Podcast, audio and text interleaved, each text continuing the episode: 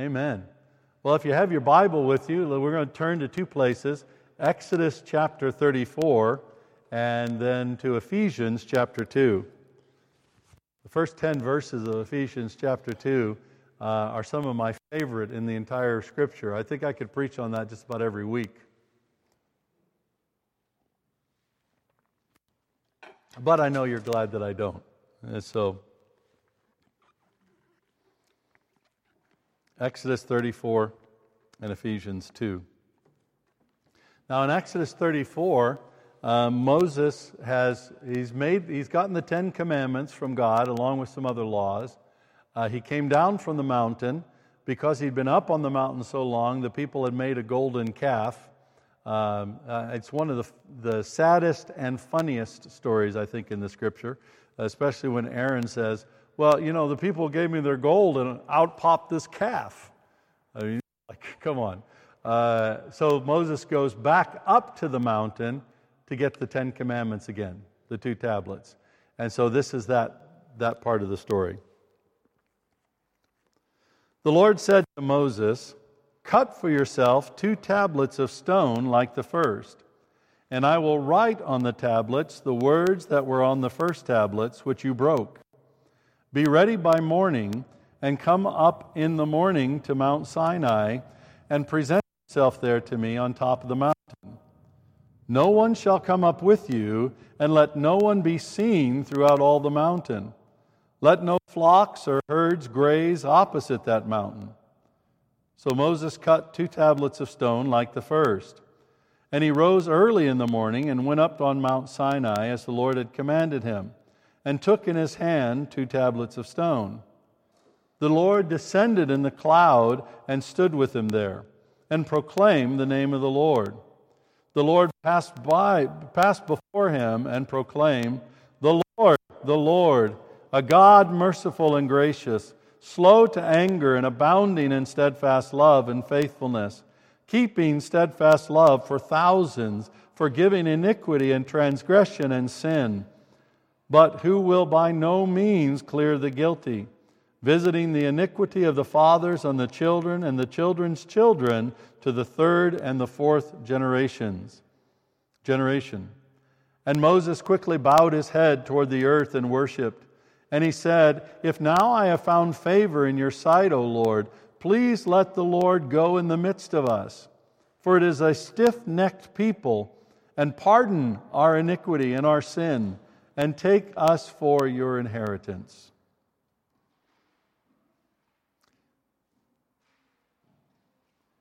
And he said, Behold, I am making a covenant before all your people. I will do marvels such as not been created in all the earth or in any nation. And all the people among whom you are shall see the work of the Lord, for it is an awesome thing that I will do with you. And then let's skip over to Ephesians. Oh, sorry. Our sound just stopped on Zoom, so we're going to take a moment.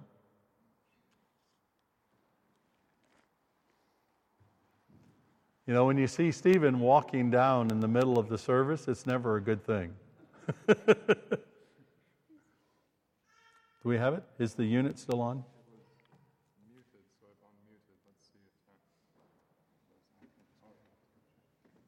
Okay. All right, we're going to continue there with Ephesians. Ephesians 2.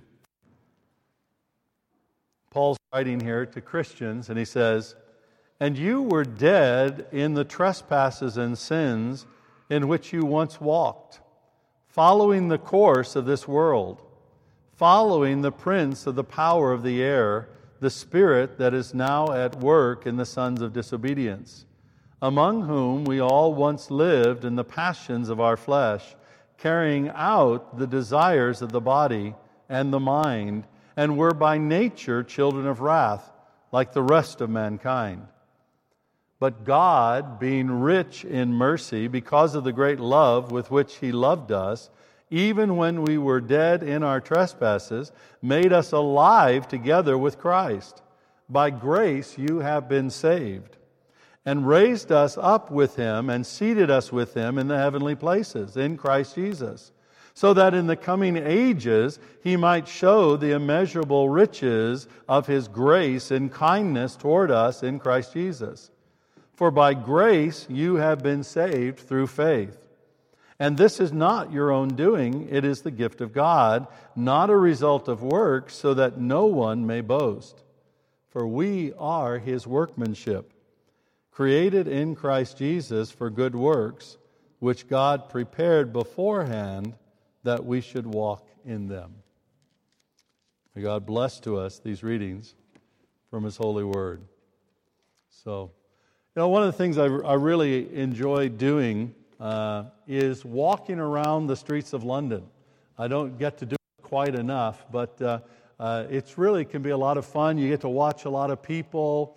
Uh, you get to see times like this, you see the changing of the seasons, the changing of the trees, and things like that. Uh, and it can be just a joy to take a nice casual stroll along the pavement.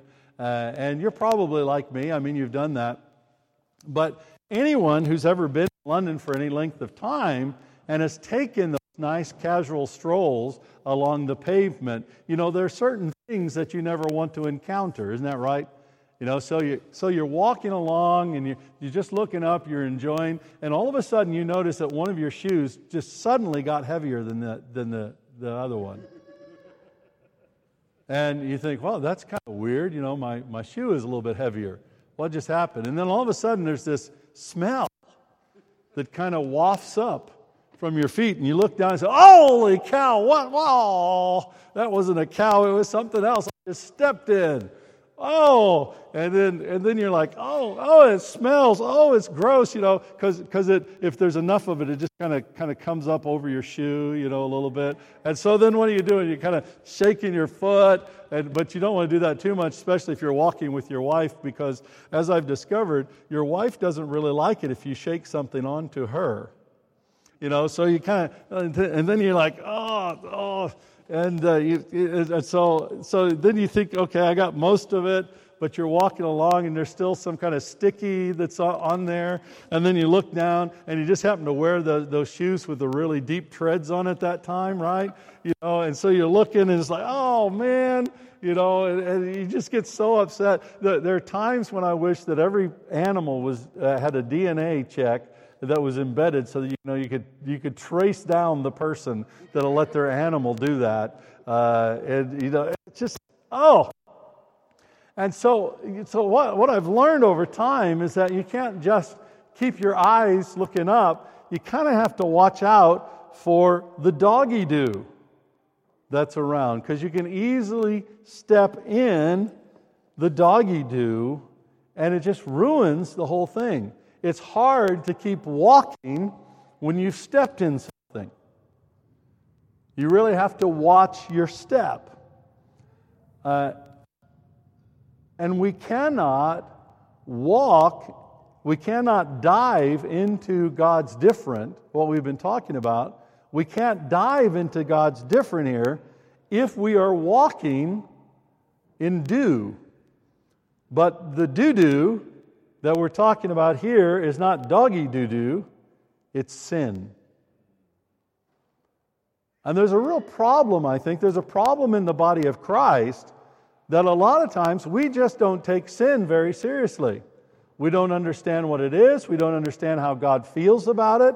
Uh, and so we can just think we can walk in sin, and because God doesn't immediately strike us dead, because God doesn't immediately make us crispy critters, we start thinking, well, it's okay if I kind of walk in this sin. But just like stepping in the stuff as you're walking on the streets delays your walk, sidetracks your walk, can actually ruin your walk and make you want to turn around and go someplace else or, or, or, or go to you know, a car wash or something so you can you wash off your shoes. In the same way, if you step in sin, if you keep walking in sin and stepping in sin, it will sidetrack your walk of faith that we talked about last week. It will sidetrack your ability to be able to go into the different future that God has for, for us. So we need to take sin seriously because sin is a destructive force in the earth. God takes sin seriously, and it has serious consequences for us as Christians.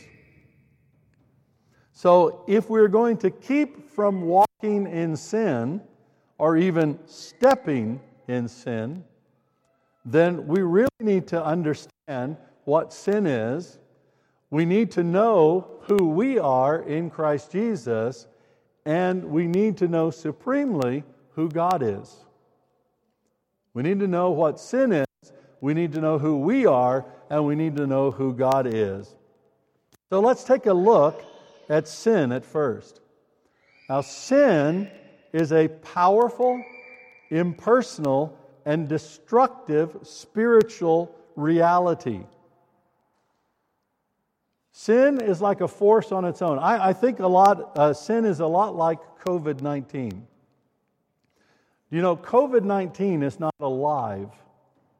Viruses are not actually living, although they're kind of like they're living. But yet we know from experience that COVID 19 has a real impact in your life. You know, bacteria are living things, Parasites are living things, but viruses don't meet all the qualifications for life, and yet viruses have an impact. Viruses are like a force that if you get a virus in you and it replicates inside of you, it makes you sick. And sin, in many respects, is a force like a virus. And if you allow sin to replicate in your life, it will make you sick. It can even kill you in a literal sense as well as a spiritual sense. So, sin is a powerful, personal, and destructive spiritual reality, but it manifests in the lives of all people. Everybody has sinned. Sin manifests in everybody's life, uh, and it is a sign of the broken relationship between God and human beings. So, this spiritual reality, this force, this impersonal force entity called sin, like a virus, manifests in all of us and reminds us that we have a broken relationship with God. And so COVID 19 is a really powerful example of the destructiveness of sin. Sin is very destructive, it affects the way people live, it affects life on this planet in very clear, discernible ways, just like COVID 19 uh, or plastic pollution now, one of the things that we, we often don't think of plastic pollution because we always don't see it right in front of us, but yet it's in the oceans.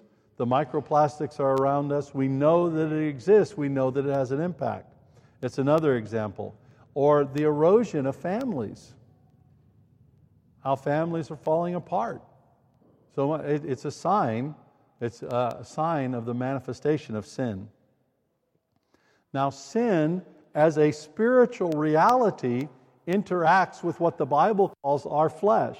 Just like COVID interacts with our body, our physical body, uh, sin, uh, like a virus, interacts with our flesh, which is the sin filled aspect of our humanity that continually leads us away from God's will. It leads us in ways contrary to the will of God and contrary to what is genuinely good for people.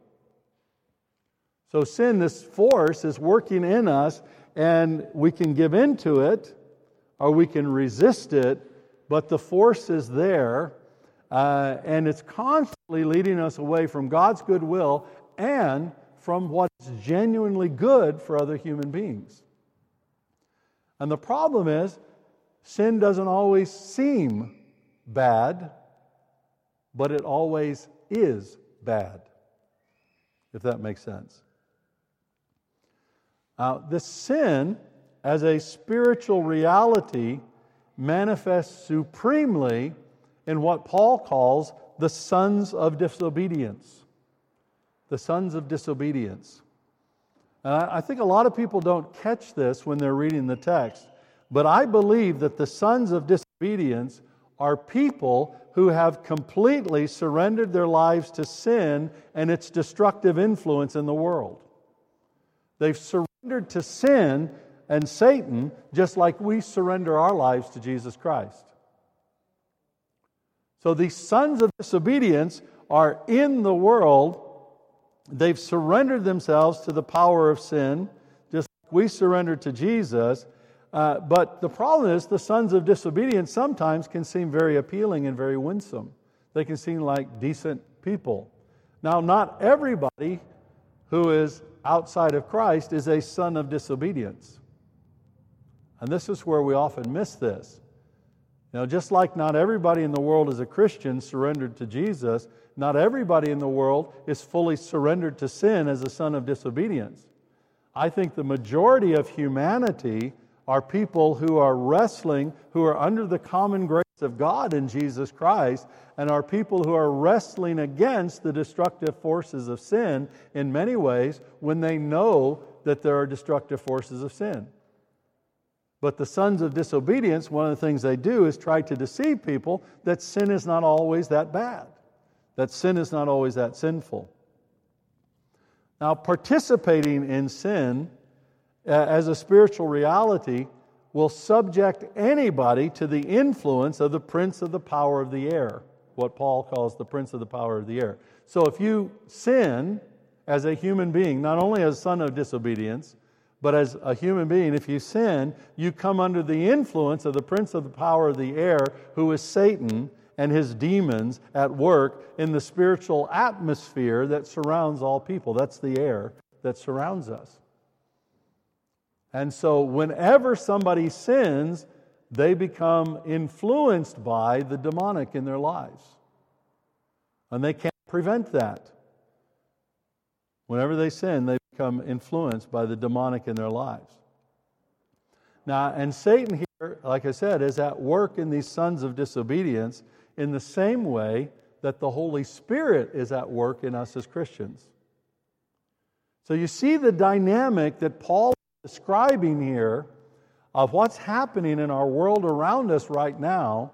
You have this impersonal force uh, that's, that's referred to as sin that is at work in all people, but some people, some people have surrendered themselves to the sin fully, and so they become sons of disobedience. But I believe the majority of people in the world, they're, they're really wrestling. God's grace, God's common grace is on humanity that keeps us from descending into utter chaos. God's grace is there, but also uh, the power of the, the, the, the prince of the air is there, trying to influence people in various ways. Uh, but whenever people are walking in sin, they become influenced not only by the power of sin, but also by the prince of the power of the air and also by the sons of disobedience. Now, when we're looking at that word sin, hopefully that makes sense because it's important for us to understand that this is part of the struggle that we're in right now. And we're seeing the struggle around us supremely. And the problem is, it's very difficult for us to point to somebody and say, well, that's a son of disobedience. But it's very easy for us to open our eyes and see the destructive influence of sin around us. When the Bible talks about sin, there are three primary words for sin that we need to understand. The first one is this the generic word, uh, the word sin the word sin. And the word sin in both the Old Testament and the New Testament, if you're reading the word, uh, the generic word means missing the mark. Missing the mark. So, whenever you do something that's not right on the mark in terms of what you should have done, you've sinned. So, if, uh, if, if I, you know, I'm talking to a friend and we're talking, and they say, Oh, I'm feeling really down, uh, and I fail to encourage the friend, I've missed the mark, and so I've sinned. I've sinned. So, anytime you miss the mark, anytime you miss the goal of what you should have done, the way, God's way, any behavior at all that does not live up perfectly to God's standards is called sin. And there are two types under the word sin there's the sins of commission, we say, and that's whenever we do something that we know we shouldn't do. Whenever we do something wrong, even if we didn't know it was wrong at the time we did it, that's a sin of commission. And then there's the sin of omission. That's whenever we don't do what we know we should have done. Whenever we don't do the right thing, even if we didn't know it was the right thing to do, that's a sin of commission. And that's the general word for sin. And we've all been guilty of that. We've all been guilty of that.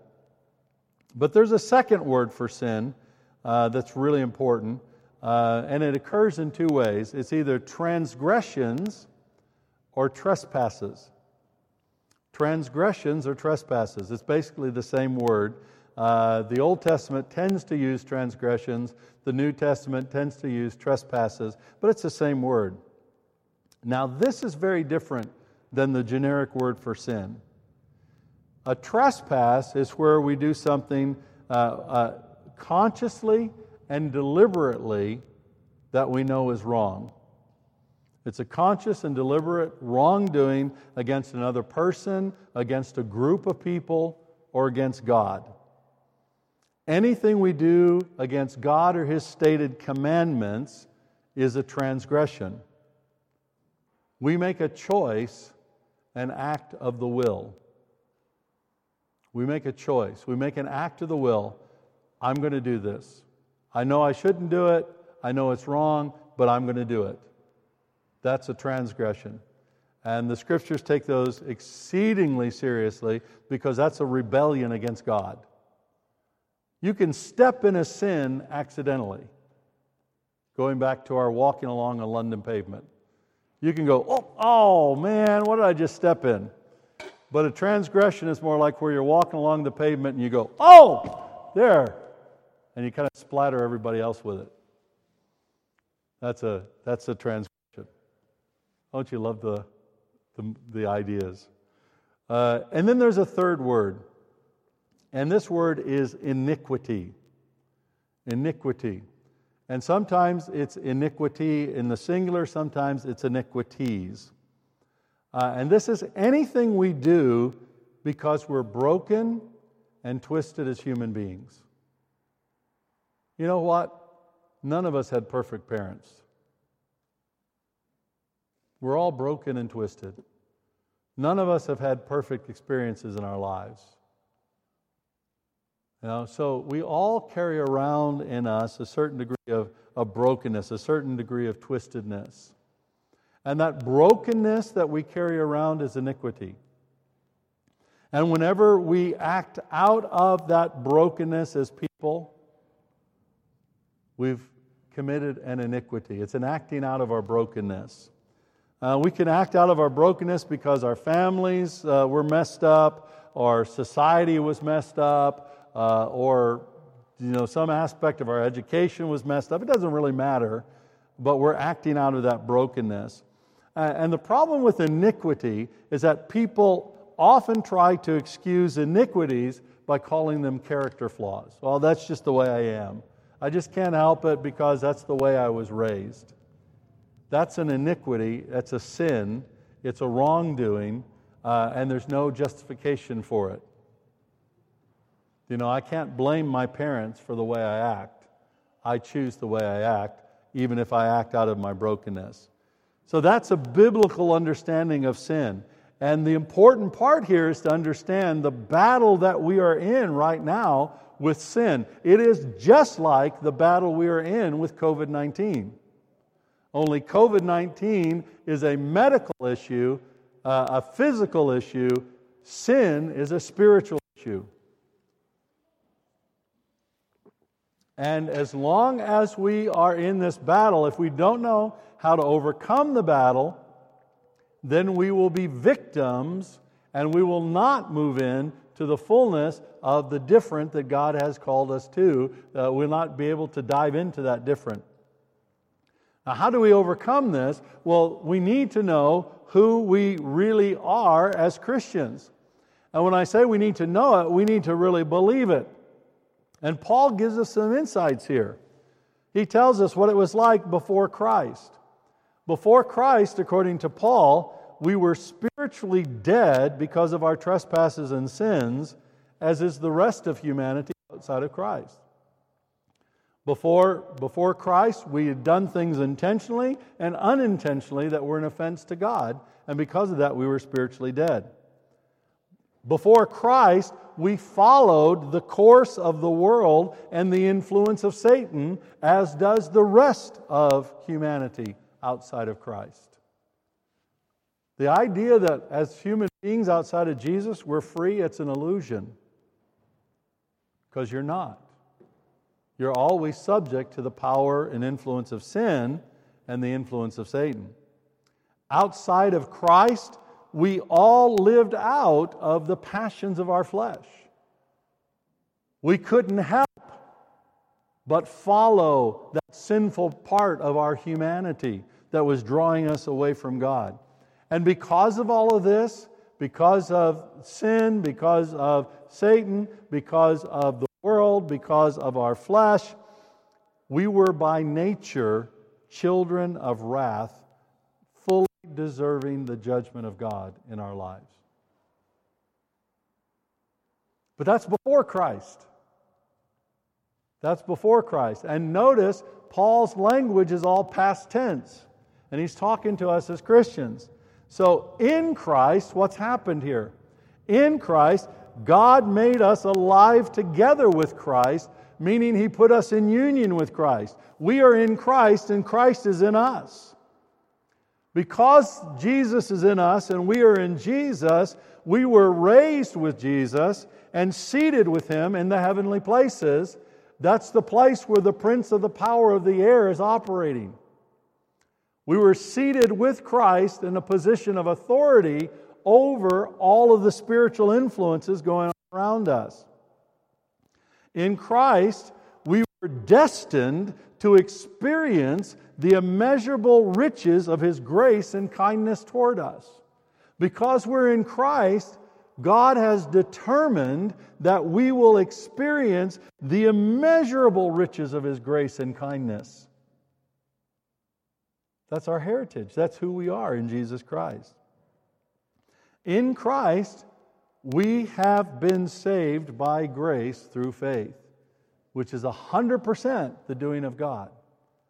You weren't saved because you were a good person. You weren't saved because God looked down history and said, oh, that's going to be a good person, that'll make a good Christian. You weren't saved because of anything from you. You were saved 100% because of the grace of God in Jesus Christ.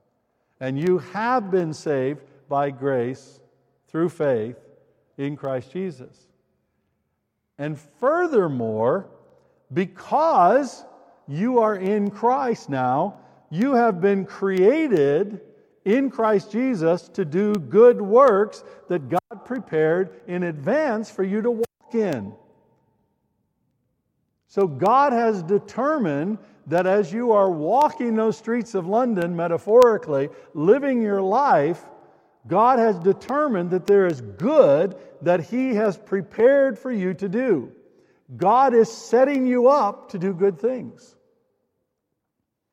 That means you don't have to be thinking, okay, what do I do good? What can I do today that's good? Oh, I, I want to be good. I want to do good. If you are in Christ, God is already determining good things for you to do, and they will come up for you as you live your life. Sometimes people say, Well, what should I do if I'm following Jesus? Well, do the thing that God puts in front of you to do. Because God has determined that you would do this good and that you would succeed in doing the good. God's determined your success as well. So, in this battle that we're in, this battle with sin, you see what God has done. He's taken us out of the fight, in a sense. He's united us with Jesus, who overcame all the power of sin, So we no longer have to sin. Now, we still do because we have flesh. We still do, but you don't have to anymore.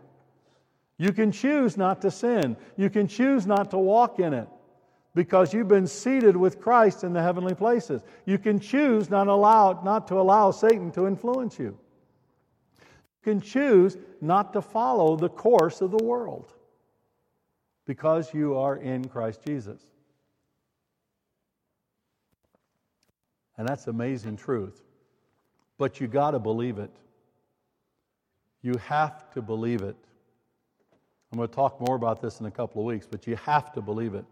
If you don't believe who you are in Christ, if you think that you're just a weak, miserable, lowly, not seated with Christ, not united with Christ, not over the power of sin kind of person, then you'll live that way. Even though your reality is different. So you need to believe what God has done for you in Jesus Christ.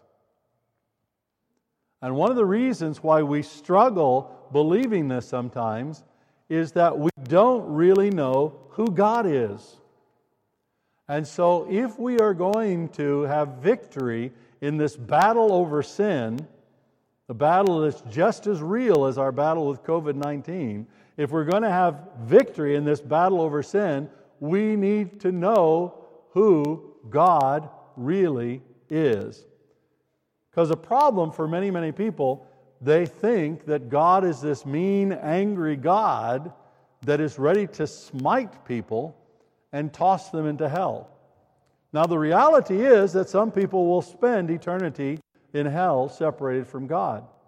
But it's not going to be because God was mean it's going to be because they didn't take the opportunity to be united with Christ. So, who is God? Well, if you want to know who somebody is, one of the best ways to get to know them is to find out what they say about themselves. Now, sometimes we know people we lie, right? You know, so if I ask you about yourself, you might not tell me the whole truth. But God doesn't lie. God doesn't need to lie. Do you, do you understand that? God doesn't need to lie. There's nothing that God's ashamed of. There's nothing that God really needs to hide. There's nothing that if we found out about God, we'd say, oh, goodness gracious, I wish I didn't know that about God. God is perfect and He's beautiful and He's wonderful. And so we can go to Him and we can ask Him and say, Hey, God, who are you? Who are you? So let's see what God says about Himself because that's the power of this passage in Exodus. God's talking about Himself. He's answering the question, Who are you? Who are you? Now, we see here first that God is holy. Now, it's not something that God necessarily says right away, but notice what God does. He says, Now, Moses, go up on this mountain, but uh, don't take anybody else with you. Don't even let any animals get on this mountain because God is holy. This means that God is completely separate from any contamination and anything that is common, anything that is worthless, anything that, that is contaminated in some way. God is holy. He's completely separate from sin. He's completely separate from wrongdoing. That's the holiness of God. God is holy. And we also see here a little bit about God. God is transcendent. God is transcendent. This means that God is completely over and beyond the creation. If the creation would cease to exist, God would still exist. So we see God is holy, God is transcendent. And the third thing about the nature of God that we see here that's very important is God is unknowable apart from a revelation of himself. God is unknowable apart from his self revelation. In other words, we couldn't get to know who God is personally if God didn't show himself to us if God didn't reveal himself to us. But God reveals himself to us because he wants to have a relationship with us. It's just like the person on the street. If, you, if, you, if you're walking along the street and you see somebody, you think, hey, I, I like that person, uh, and you go up and say, hi, uh, and, and you introduce yourself, but they walk on, you can't know that person. It was one of the things that I learned here when I, when I first moved to the UK. Uh, I would go up to people and I'd say, "Well, hi, my name's Rod," uh, and then they wouldn't. You know, in the states, you do that. Hi, my name is Rod, and they say, "Oh, my name's Bill," or "My name's Sarah." Uh, but I would go, "Hi, my name's Rod," and they wouldn't say anything. They would just keep talking. Uh, and you know that is an indicator that somebody doesn't really is not sure if they want you to know them yet. But God doesn't do that. Remember when Moses asked God's name at the burning bush, he said, Well, you know, call me Yahweh. And so God wants us to know him. We see that in the text. So he is unknowable unless he reveals himself, but he delights in revealing himself to us. So, what now do we learn about God? Who is God? What's God's character like? This holy, transcendent, unknowable God. Now that we get to know him, what is he like? Is he mean? Does he want to kill us? Does he want to smite us? Does he hate us? Who is he? And notice what he says here. And this is God talking about himself. He says, I am the Lord, the Lord. He's emphasizing, and by the way, that translation, the Lord, that is God using his name. It's just the Jewish people so venerated the name of God, nobody would pronounce it. So, whenever you have the name of God in the Old Testament, which we would pronounce now as Yahweh, uh, whenever you have the name of God, the Jews would say Adonai, which means the Lord. So, when the text says the Lord, the Lord, he's saying his name. He's saying his name. He's introducing himself to us. He says, The Lord, the Lord, he is merciful and gracious.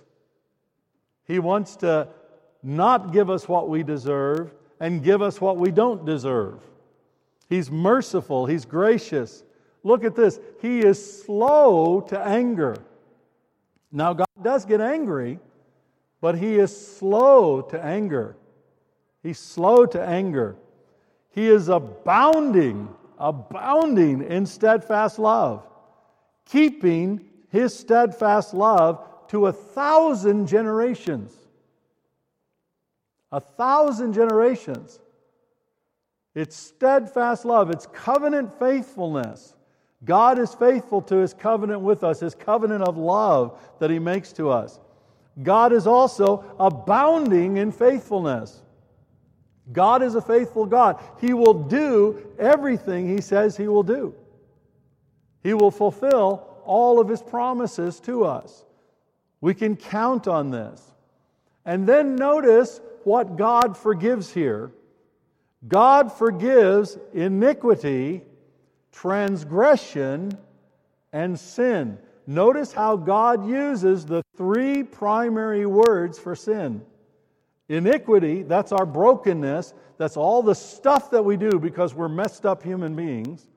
He forgives our iniquity. He forgives the stuff that we do that we know that we're not supposed to do. And He forgives all the times that we miss the mark. You know, if I was God, I'd say, okay, I'll, I'll forgive your iniquity and I'll forgive your sin, but I tell you, you crossed the line and I'm smiting you. But God doesn't do that. He forgives. He forgives. So he is gracious, merciful, to anger, abounding in steadfast love to a thousand generations, abounding in, in, in faithfulness, forgiving iniquity, transgression, and sin. But we learn one final thing about God in this passage that God abhors sin and takes sin seriously. God abhors sin and he takes sin seriously. He does not accommodate us, uh, accommodate himself to us, and he does not compromise. So he says, Listen, but I'm not going to clear the guilty. I'm not going to clear those who refuse to deal with their sin. I'm not going to clear those who refuse to take the way out that I have provided through my Son Jesus Christ. I am not going to clear those who use their broken, messed up humanity as an excuse just to do whatever they want to do. I'm not going to clear those people. I take this exceedingly seriously. And so God says, and I want you to take sin seriously as well. Because it will not only affect you, but it can affect humanity, it can affect your family to three and four generations if you don't take it seriously. God is not saying here that He capriciously will visit your sin on your children and your children's children and your, and your children's children's children. But he is saying that it is so serious that if you don't take it seriously, not only will you bear consequences for sin, but your sin will be passed on. And we actually know that that, that happens. We know that that's true. So, this is who God is. He's gracious and He's merciful, but He takes sin seriously, and He causes us to take sin seriously. And we know that He takes sin seriously because Jesus Christ died on the cross to pay the price for our sin. So even though God takes sin seriously, God, because He is gracious and merciful, provided us a way to overcome the power of sin in our lives through Jesus Christ. And that's the promise. That's the promise. So the question then comes how do we keep from walking in sin? How we keep walk, from walking in sin? Because that's the thing that we must do in this season if we're going to dive into the God's different for us. And I have a few things I want to suggest quickly. First, we need to seek God's presence and favor actively in our lives. It's like Moses said uh, If I've now found favor in your sight, O Lord, Please let the Lord go in the midst of us. And that's an amazing statement because it means that God doesn't want to be just transcendent. God doesn't want to be just out there somewhere. God wants to be with us. And He wants to be with us individually and corporately. It's not just an individualistic issue here, it's individually and corporately. So we need to be seeking God's presence and seeking God's favor. God, please go with us. Please walk with us. Second thing, we need to believe the truth as revealed by God's Word, especially about sin, about who we are in Christ, and about who God is. We must believe what the Bible says. Because if you don't believe what the Bible says, you will not take sin seriously. And if you don't take sin seriously, you will become a victim of it, just like those who don't take COVID 19 seriously can become a victim of it. And you know, the thing that we've discovered with COVID 19 is you can have it, you can not think that you've had any kind of effects, but it actually can have an impact in your body that you don't even realize it's had until it's too late and you experience consequences. Same is true with sin. So we got to believe the truth, seek God's presence. The third thing is we need to repent. Whenever you sin, whenever you step in it, there's a quick way to get clean, and that is repentance. And repentance means that you confess, you agree with God that you've sinned. If you say, Oh, God, you know, this person made me do that, that's not confession, that's trying to excuse yourself. You say, God, I've sinned. It's not anybody else's fault, it's my fault. What I did was wrong. And then we renounce it. We say, God, and I turn away from it. I don't want it. I get rid of it. And then we replace it with righteousness. And now I'm going to choose to do the right thing. So we confess we've done the wrong thing, we reject, we renounce the wrong thing, and we choose to do the right thing. And that's what repentance is all about. And repentance works 100% of the time because of the cross of Christ. If you do it, Jesus paid the price, and it's just applying what Jesus has done to the point of your sin in your life.